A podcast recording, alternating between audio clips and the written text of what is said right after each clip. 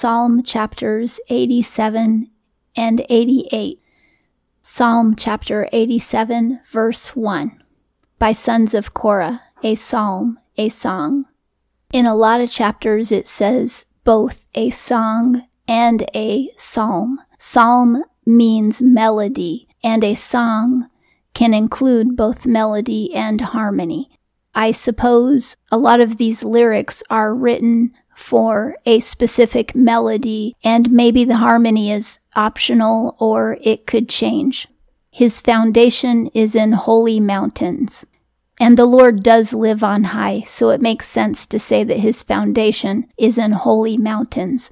There's also Mount Sinai, where he gave us the law, and then there was the two mounts, one of cursing and one of blessing, which were also representing the law.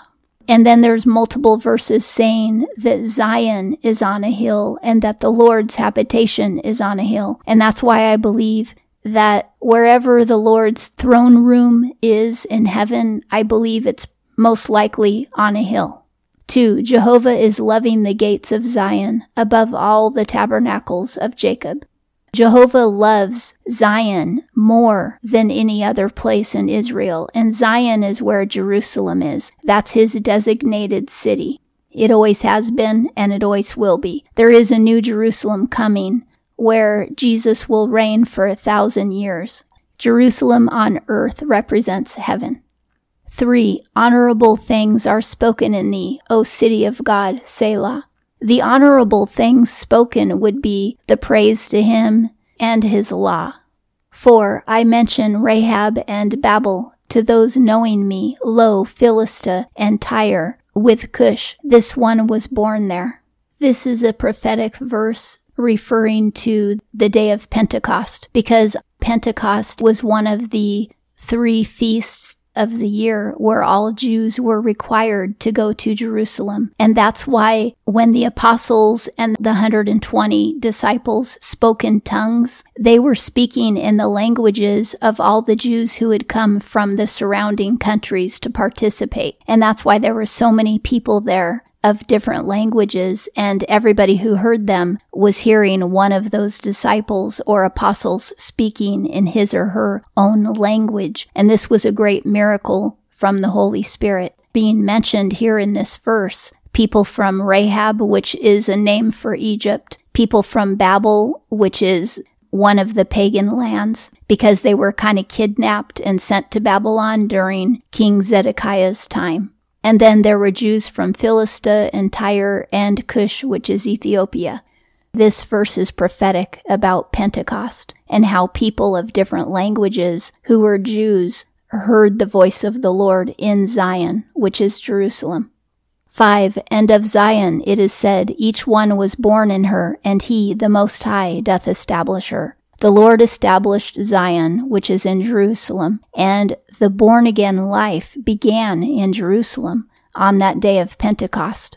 I believe the apostles were actually born again when Jesus blew the Holy Spirit into them before he ascended. But to that point, nobody else had that born again life. But after the apostles prayed with other disciples, 120 of them all together, then all of them during that time became born again. And then when Peter gave his speech on that day to all the naysayers, 3,000 more became born again.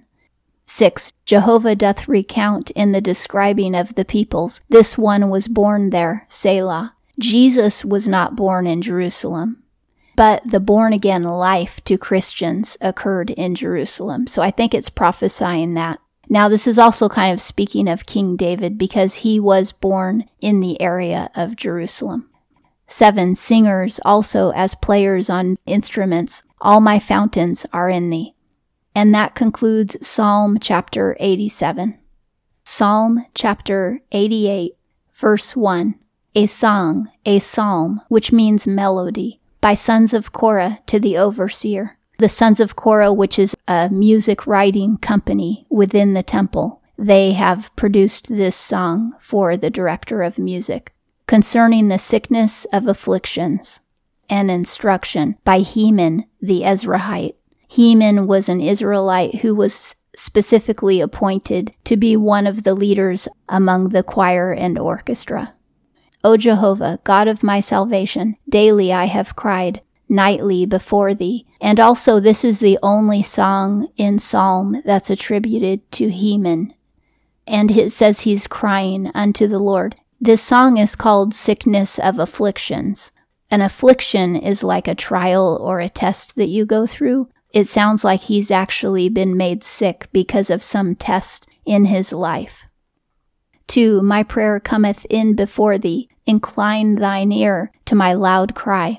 To incline is to bend over, so it's kind of like a father bending down to hear what his child is saying. Heman is saying, Bend down and listen to me and hear me crying to you. This is a supplication. 3. For my soul hath been full of evils, and my life hath come to Sheol. In the Bible, evil usually simply means bad. What you and I would call bad, the Bible calls evil most of the time. Sometimes evil can be malicious, and in that case, it would be a demonic evil or a sin that somebody is committing. But here it just means many bad things are coming to me, and I'm about ready to die.